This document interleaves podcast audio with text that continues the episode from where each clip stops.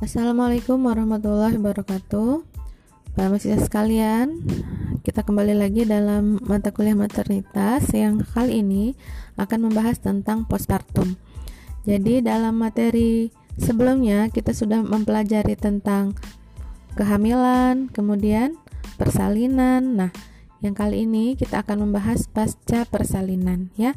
Istilahnya adalah postpartum ya. Post artinya setelah partum artinya persalinan. Jadi postpartum itu adalah pasca persalinan ya. Nah, kita masuk ke slide uh, yang sudah Ibu bagikan. Silahkan dibuka ya slide pertama. Periode postpartum atau yang kita sebut dengan puerperium. Ya. Nah, periode postpartum itu apa? Nah, ini adalah masa penyesuaian fisik dan psikologis mulai dari kelahiran bayi sampai dengan kembalinya organ-organ reproduksi ke keadaan semula seperti pada waktu sebelum hamil. Ya. Jadi ketika hamil itu perutnya membesar ya, perutnya membesar. Jadi itu um, adaptasi lagi. Jadi penyesuaian lagi um, perut yang tadinya membesar kemudian semakin mengecil, semakin mengecil ya. Nah, kemudian juga uh, metabolisme ya yang awalnya di masa hamil itu meningkat ini kembali seperti biasa ya kalau e, metabolisme tubuhnya karena sebelumnya tubuh itu harus memenuhi kebutuhan e, ibu dan bayi. Nah, setelah dilahirkan itu kembali lagi seperti keadaan sebelum hamil. Nah, jadi itulah periode postpartum ya atau puerperium. Nah, periode ini dibagi menjadi tiga periode ya ada immediate ada early ada late. Ya. Nah yang pertama immediate postpartum itu 24 jam pertama. Periode inilah yang paling kritis ya. Terutama 2 sampai 4 jam pertama. Nah makanya eh, di 2 jam pertama kita sebut sebagai kala 4 ya. Kala 4 yaitu fase di mana ibu diobservasi dilihat beberapa uh, poin ya entah perdarahan, tekanan darah dan sebagainya sudah kita bahas pekan yang lalu. Nah, kemudian early postpartum pada minggu pertama. Jadi tujuh hari pertama itu uh, disebut early postpartum terutama fokusnya pada hari kedua dan ketiga ya yang paling dekat dengan hari persalinan. Kemudian yang ketiga yaitu late postpartum itu minggu kedua sampai minggu keempat. Nah, terjadi perubahan secara bertahap secara fisik dan psikologis. Nah, apa tujuan ASKE postpartum ini? Jadi kita akan mempelajari asuhan keperawatan postpartum ya. Yang pertama, monitor adaptasi fisik dan psikologis. Ya, adaptasi fisik dan psikologis. Jadi fisik ibu apakah semakin meningkat e, kondisinya atau semakin menurun itu diperiksa ya Kemudian psikologis ibu, ya tak jarang ibu-ibu pasca persalinan itu banyak mendapatkan tekanan gitu ya uh, dari uh, keluarga, misalnya, atau dicuekin misalnya dari suaminya misalnya gitu ya. Jadi psikologis ibu itu harus dilihat juga karena ibu dengan psikologis yang terganggu itu berpengaruh juga terhadap e, misalnya yang pertama kondisi pengeluaran ASI jadi ibu tidak bisa memberikan ASI dengan baik karena e, proses pengeluaran ASI itu e, diatur juga oleh hormon hormon oksitosin ya hormon bahagia. Ketika ibu bahagia ASINya bisa banyak bisa keluar dengan lancar tapi ketika ibunya sedih hormon itu tidak keluar sehingga pengeluaran ASI terhambat. Nah, jadi kalau pengeluaran ASI terhambat, maka ibu tidak bisa memberikan makanan kepada bayinya. Sedangkan ASI adalah makanan terbaik pada bayi. Jadi ini juga harus diperhatikan. Yang kedua, meningkatkan pemulihan fungsi tubuh. Ya, pemulihan fungsi tubuh. Ya, ibu yang e, ketika hamil itu pergerakannya sangat lambat, kemudian menjadi e, bagaimana seperti keadaan sebelum hamil ya aktivitasnya e, lebih baik atau tidak. Yang ketiga, meningkatkan istirahat, aktivitas, keamanan, dan kenyamanan, serta mencegah komplikasi dari imobilisasi. Yang keempat, memelihara dan meningkatkan proses kedekatan dengan neonatus. Nah, deng, e, bagaimana ibu mampu nggak ibunya tersebut meningkatkan proses kedekatan dengan bayinya, gitu ya? Apakah ibu mengalami penolakan terhadap bayinya itu juga harus dikaji. Bagaimana ibu-ibu menderita suatu penyakit ya yang kita sebut sebagai baby blues. E, ketika ibu tidak merasa tidak mampu ya um, memelihara bayi misalnya. Nah, atau ibu merasa bayinya sebagai sumber uh, penyakit bagi dia. Nah, hal-hal yang patologis seperti ini juga harus diperiksa oleh perawat di asuhan keperawatan postpartum. Kemudian yang selanjutnya yang kelima yaitu pendidikan kesehatan untuk memenuhi kebutuhan belajar ibu yang meliputi perawatan pada dirinya sendiri dan bayinya. Jadi banyak hal yang harus diberikan pendidikan kesehatan untuk ibunya, untuk bayinya ya ketika postpartum agar ibu dapat um, merawat diri sendiri dan juga merawat bayinya dengan baik. Kita ke slide selanjutnya ya. Nah, adaptasi fisiologis yang pertama. Jadi, adaptasi fisiologis itu adalah hal-hal fisiologis yang kembali uh, seperti semula ya seperti seperti keadaan sebelum hamil. Yang pertama tanda-tanda vital. Nah, apa suhu meningkat bila dehidrasi atau kelelahan ya. E, ibu dilihat apakah suhu tubuhnya normal atau meningkat ya. E, in, jadi diusahakan suhu ibu normal ya, jangan sampai dehidrasi ataupun kelelahan. Jadi maksimal 38 derajat Celcius pada fase imediat. Kemudian nadi kembali normal dalam satu jam. Ya, mungkin sedikit bradikardi, ya, tapi e, akan kembali normal ya. Jadi tekanan darah menjadi normal setelah satu jam. Biasanya setelah persa, e, kalau persalinan itu kan tekanan darahnya meningkat ya. Kalau setelah postpartum itu tekanan darah kembali normal. Yang kedua komponen darah. Nah, bagaimana e, komponen darahnya? Jadi perawat akan memeriksa HB-nya. Ya, HB itu hemoglobin ya. Hemoglobin normal berapa? 12 ya. 12. Jadi di bawah 12 e, itu masih diusahakan bagaimana cara menaikkan HB-nya. Kemudian hematokrit normal, leukositnya bisa jadi meningkat ya 15.000 sampai 30.000 DL per GR. Jadi uh, terjadi peningkatan leukosit apa tidak gitu. Nah, ini diperiksa ya kalau leukosit itu normalnya 5000. Kemudian uh, apakah terdapat pembekuan darah ya? Terutama pada fase imediat. Jadi biasanya komponen darah pembekuan darah meningkat terutama pada fase imediat yang kita tahu ibu mengalami fase lokea ya, lokea rubra, ya, lokea sanguinolenta. Nah, ini adalah fase-fase pengeluaran darah uh, pasca kelahirannya, pasca melahirkan. Nah, jadi terjadi fase pembekuan darah yang meningkat. yang ketiga, saluran perkemihan. Ya, saluran perkemihan. Jadi fungsi ginjal normal dalam satu bulan. Pada 12 jam pertama terjadi pengeluaran cairan dan jaringan yang terkumpul selama masa kehamilan. Nah, yang keempat, sistem pencernaan. Jadi, selama beberapa hari terjadi penurunan motilitas usus, penyebab konstipasi dan rasa tidak nyaman. Eliminasi BAB setelah 2 sampai 3 hari. Jadi, sistem pencernaannya juga mengalami adaptasi ya.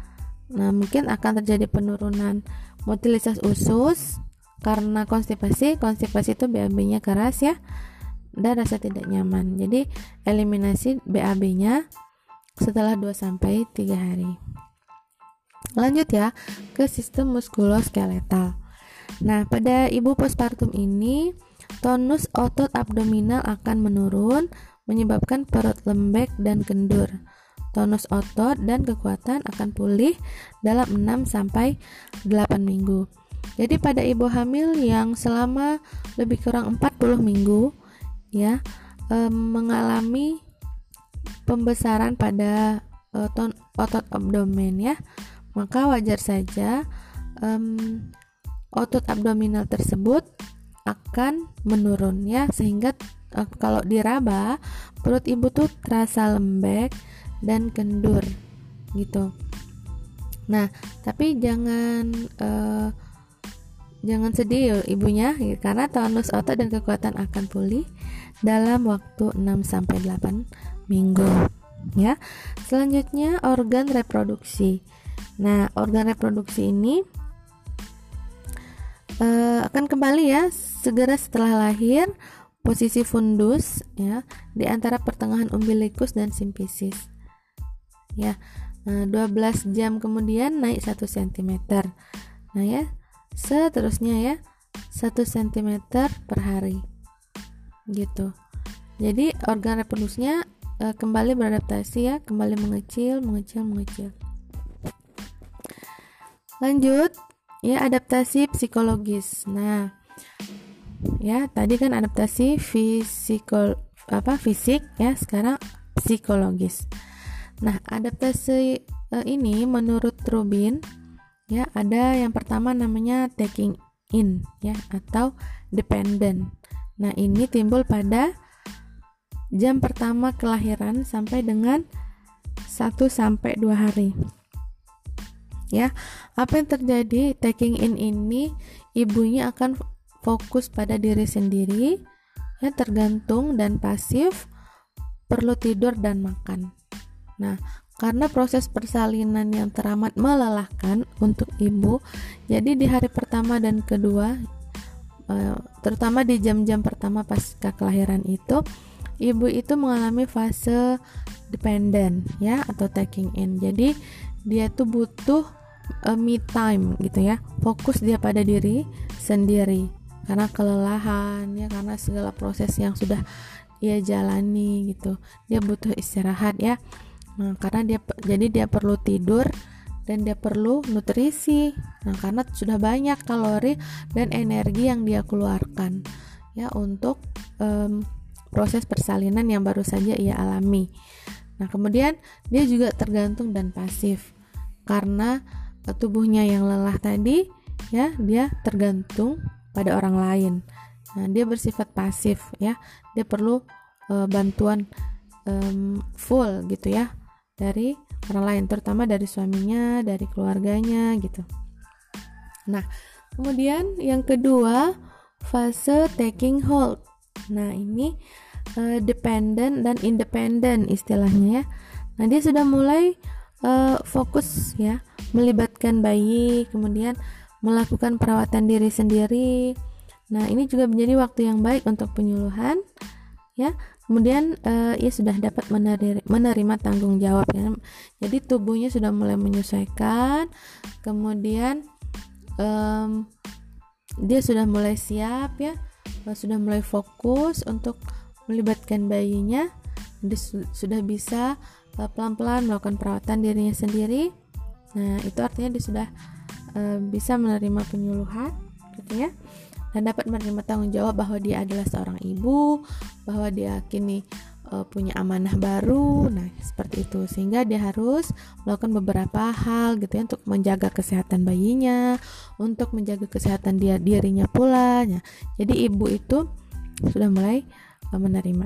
Yang ketiga yaitu fase letting go. Nah ini adalah fase independen pada peran baru ya terjadi pada hari-hari terakhir pada minggu pertama kelahiran Ya, jadi ibu ini sudah betul-betul menyadari bahwa um, dia punya amanah baru, dia harus melakukan yang terbaik bagi anaknya, bagi bayinya, dan juga dia harus memperhatikan dirinya sendiri, gitu ya. Uh, dia punya perasaan itu ya, dia uh, punya perasaan untuk ber, bertanggung jawab gitu terhadap uh, diri dan bayinya. Jadi itu ya tiga um, kondisi ya taking in, taking hold, dan letting go pasca persalinan. Nah, selanjutnya kita akan membahas tentang bonding attachment ya. Bonding attachment. Ini adalah interaksi antara orang tua dan bayinya yang dimulai sejak dalam kandungan. ya dilanjutkan saat persalinan dan dipertahankan pada periode postpartum. Jadi bonding attachment itu semacam keterikatan ya, keterikatan hubungan batin gitu ya antara ibu dan bayinya. Jadi bayinya itu sudah berkomunikasi dengan ibunya sejak di dalam kandungan. Nah, ibu bayinya sudah mengenal e, bunyi detak jantung ibunya, suara ibunya gitu ya. Kemudian dia juga bisa merasakan apa yang dirasakan oleh ibunya. Ini namanya bonding attachment dimulai dari fase-fase di masa masa kandungan ya sejak dalam kandungan. Lanjut saat persalinan ya jadi uh, setelah persalinan itu dilakukan IMD apa ya pada uh, idealnya bayi itu langsung diletakkan di dada ibu. Nah jadi dia mengenali gitu bayi itu mengenali oh ini suara ibu gitu. Uh, ini adalah bahkan bau ibu itu dia tahu ya nah ini baunya ibu gitu. Dan bahkan uh, dia bisa menjilat-jilat gitu ya uh, di permukaan kulit ibu. Nah itu banyak bakteri baik. Di situ penting untuk dia mengenali gitu ya uh, ini sumber makanan dia berikutnya. Jadi asi gitu ya uh, di payudara ibu. Itu namanya bonding yang dipertahankan pada periode postpartum ya pasca persalinan. Nah, e, bonding ini antara lain e, interaksi emosi ya, fisik, nah sensorik ya antara orang tua dan bayinya segera setelah lahir ditunjukkan melalui daya tarik satu arah oleh orang tua. Nah, itu namanya bonding. Kemudian attachment adalah ikatan perasaan kasih sayang antara orang tua dan bayinya. Nah, kedekatan ini meliputi pencurahan perhatian dan adanya hubungan emosi dan fisik yang kuat. Nah, tidak hanya ibunya ya, orang tua itu kan ayahnya juga uh, mengalami bonding dengan bayi karena di dalam kandungan biasanya ayah uh, juga dianjurkan untuk berkomunikasi dengan bayi, mengelus gitu ya perut ibunya, kemudian berbicara dengan bayi di dalam kandungan. Jadi bayi itu samar-samar mengenali oh ini ayah. Tapi walaupun tidak begitu tidak begitu kuat seperti uh, ia mengenali ibu ya kalau dengan ibunya kan dia mendengar detak jantungnya kemudian dia mendengar suara ibunya setiap hari sama di kandungan nah seperti itu yang ayah ayah juga gitu jadi samar-samar dia juga mengetahui oh ini ayah ya Nah, jadi itu ya, attachment itu ikatan perasaan kasih sayang ya antara orang tua dan bayi. Nah, eh, perilaku bonding dan attachment ini eh, saat sen paling sensitifnya itu di jam-jam pertama setelah persalinan. Di jam-jam pertama setelah persalinan ya. Dapat terjadi penundaan eh, karena eh, ter terpengaruh oleh kesejahteraan bayi di kemudian hari. Ya, kesejahteraan bayi di kemudian hari. Misalnya kalau terjadi pemisahan yang lama akibat bayinya prematur misalnya ya, karena sakit, itu bisa terjadi penundaan bonding. Ya, penundaan bonding attachment dan meningkatkan neglect atau pengabaian, kemudian abuse atau penganiayaan atau kegagalan tumbang bayi atau tumbuh kembang bayi. Ya, kalau pada bayi prematur tentu saja um, dia tidak bisa langsung didekap oleh ibunya karena dia harus dipindahkan uh, dulu ke dalam inkubator ya untuk uh, ditolong dari segi um, pernapasannya karena pada bayi prematur ya, bayinya belum bisa uh, bernapas langsung ya dia harus dibantu dengan alat gitu. Ya, jadi uh, dia belum bisa mendapatkan uh, hangatnya dekapan ibunya gitu ya. Jadi bondingnya tertunda gitu. Jadi bondingnya tertunda uh, dan bisa juga meningkatkan pengabaian atau neglect ya bayi menjadi lebih abai gitu. Ya uh, karena dia tidak langsung uh, bisa didekap oleh ibunya karena kondisi tadi ya karena prematur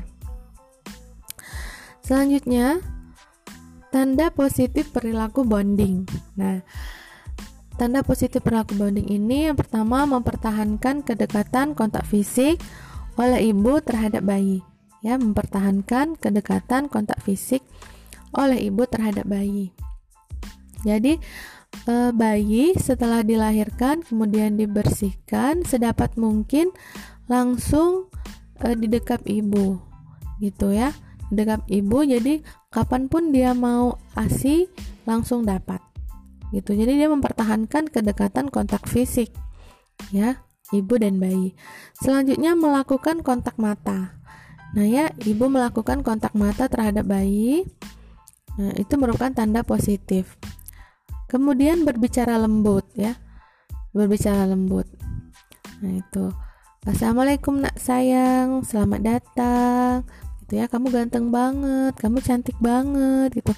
Ibu udah lama menunggu kehadiran kamu.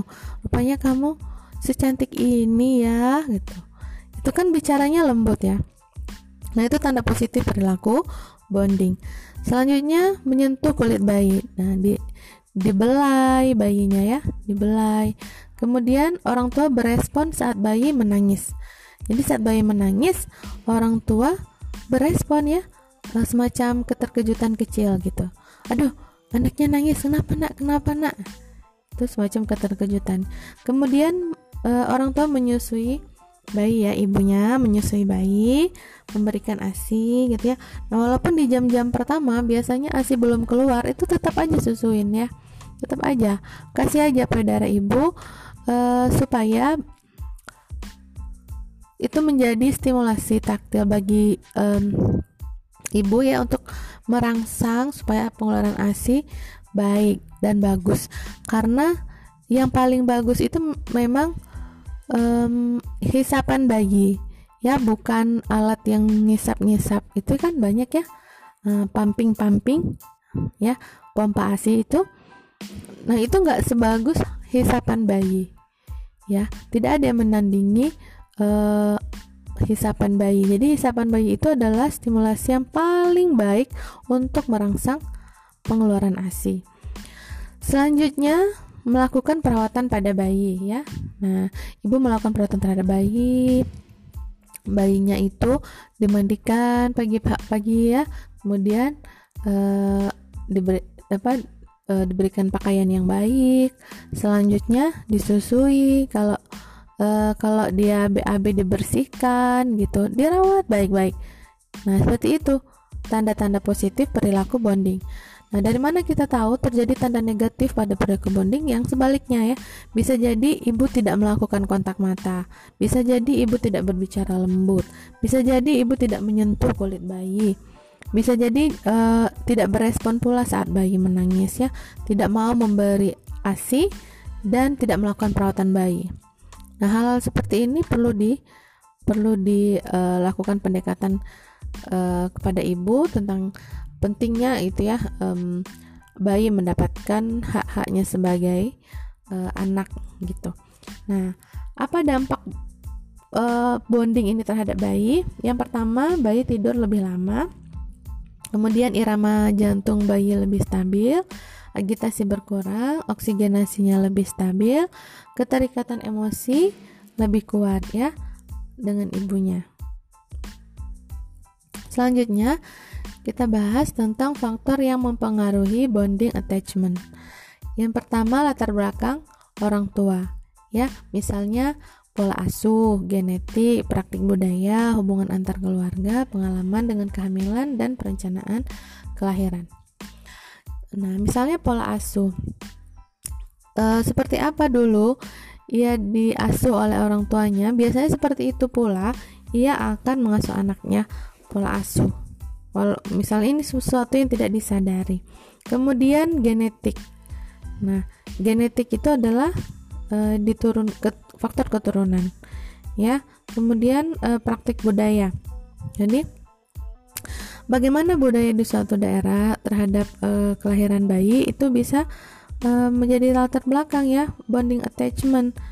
Nah, misalnya um, kalau di suatu wilayah setelah bayinya itu lahir kemudian dimandikan kemudian um, tidak bersama ibu gitu malah dipisah. Nah itu bisa mempengaruhi bonding attachment gitu ya um, keterikatan antara bayi dan ibu. Nah kemudian hubungan antar keluarga juga. Hubungan antar keluarga kalau terjadi um, ada masalah di dalam keluarga ada konflik dalam keluarga misalnya ya uh, bisa jadi ibu tidak mau melihat bayinya gitu. Uh, sehingga dia tidak melakukan bonding attachment tidak melakukan uh, perawatan terhadap bayi tidak peduli dengan bayinya gitu ya. Jadi ini namanya latar belakang ya latar belakang orang tua. Lalu uh, apalagi faktor yang pengaruhi bonding attachment itu?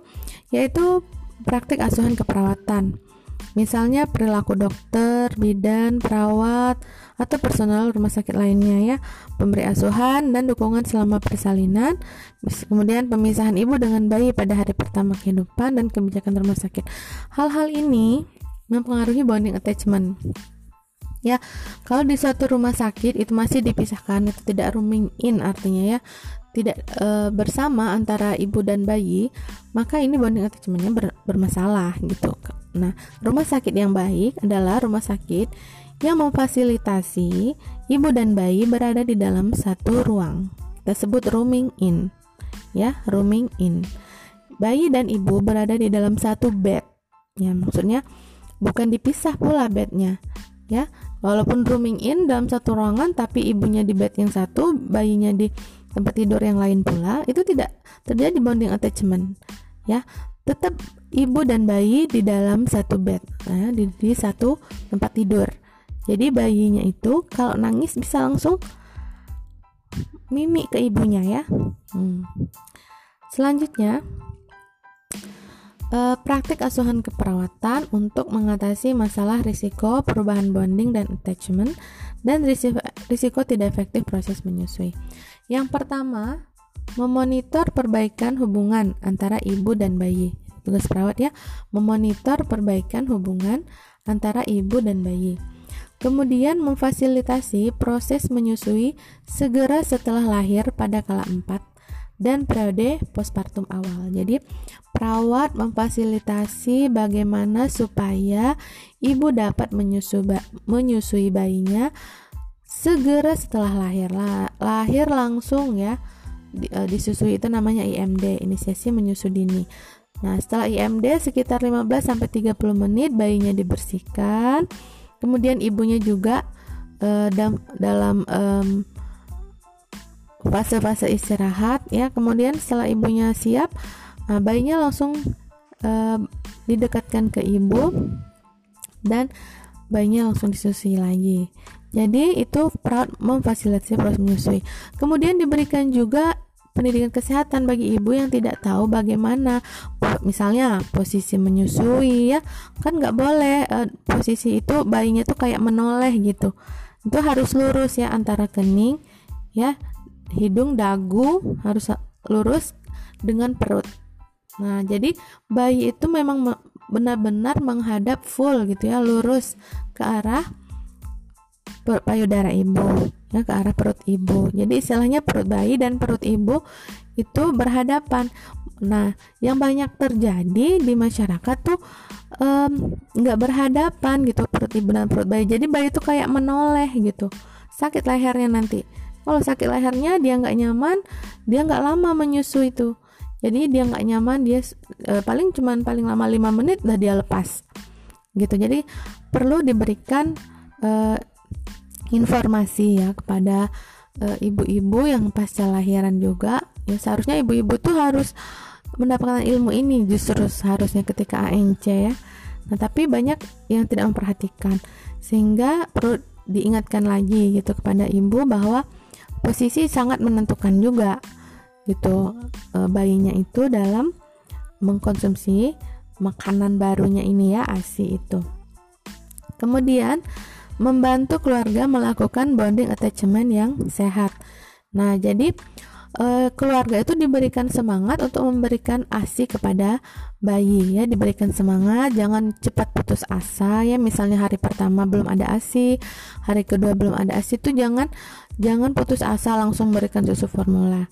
Ya, e, bayinya tuh insya Allah masih masih bisa gitu ya menahan e, karena lambungnya tuh baru sebesar kelereng gitu. Jadi uh, dia 5 cc aja yang keluar itu sudah sudah penuh tuh lambungnya nah jadi seperti itu kondisi bayi ya. 5 cc aja tuh memang ASI yang keluar tuh memang baru dikit sekitar 5 cc. Nah itu sudah cukup untuk memenuhi lambung bayi yang baru sebesar kelereng pada hari pertama ya. Nah jadi jangan langsung diberikan susu formula. Susu formula 30 cc itu muntah bayinya justru uh, ASI itu yang paling baik. Jadi diberikan semangat kepada ibunya. Insya Allah ada insya Allah ada. Harus yakin gitu. Yakin bahwa asinya keluar.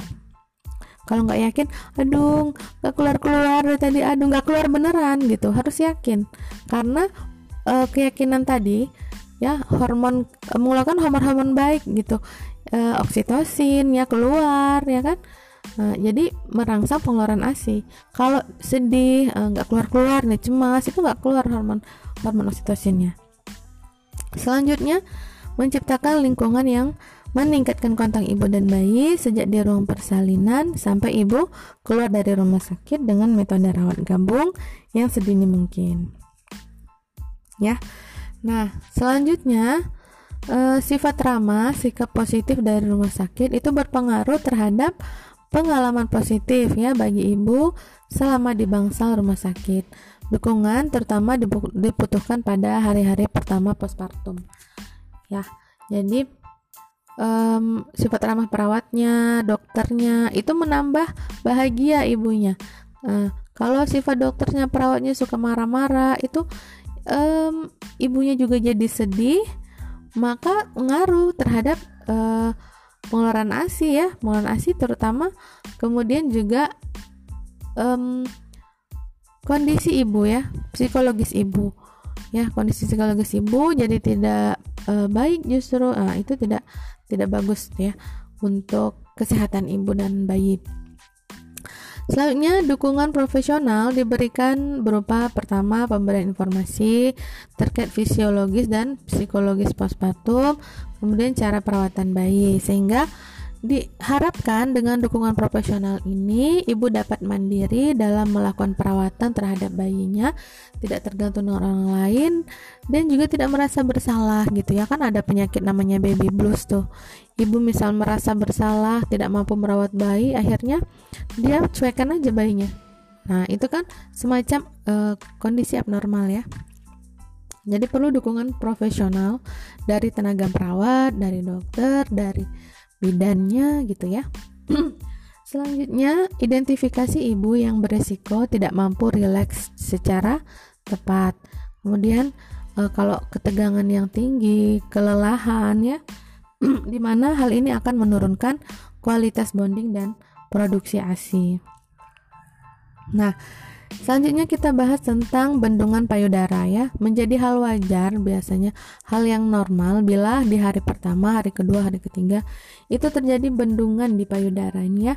Bendungan pada itu payudaranya tuh e, membengkak gitu, membengkak e, semacam e, apa ya namanya itu terjadi pembesaran pada payudaranya karena peningkatan aliran vena dan limfu pada payudara. Jadi hari-hari pertama pasca persalinan itu ya payudara itu kan e, baru belajar memproduksi ASI lah istilahnya ya.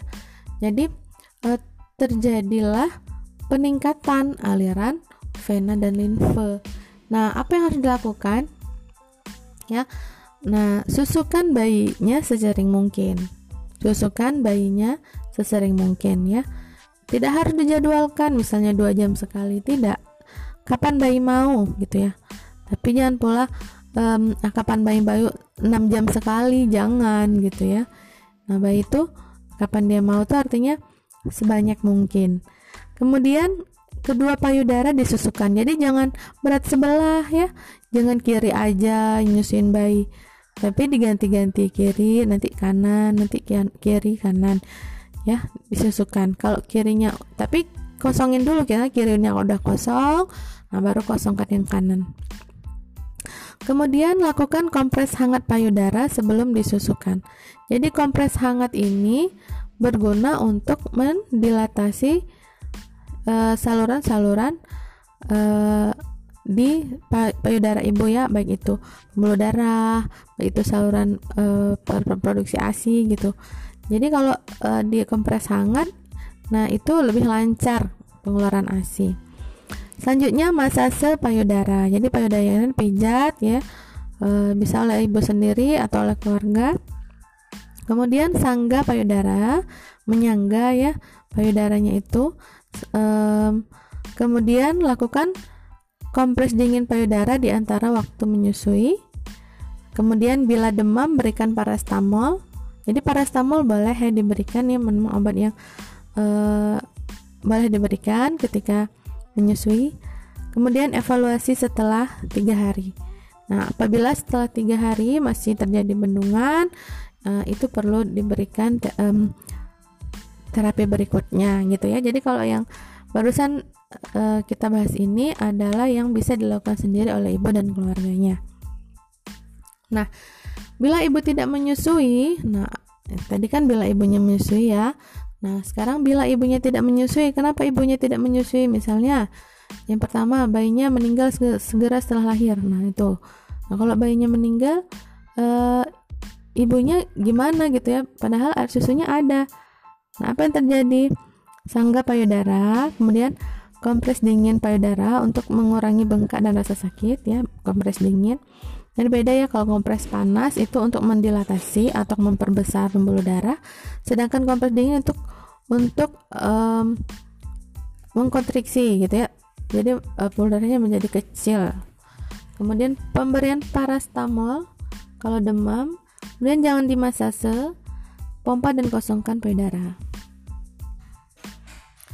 Tuh ya, terima kasih atas perhatiannya. Uh, kalau ada pertanyaan silakan.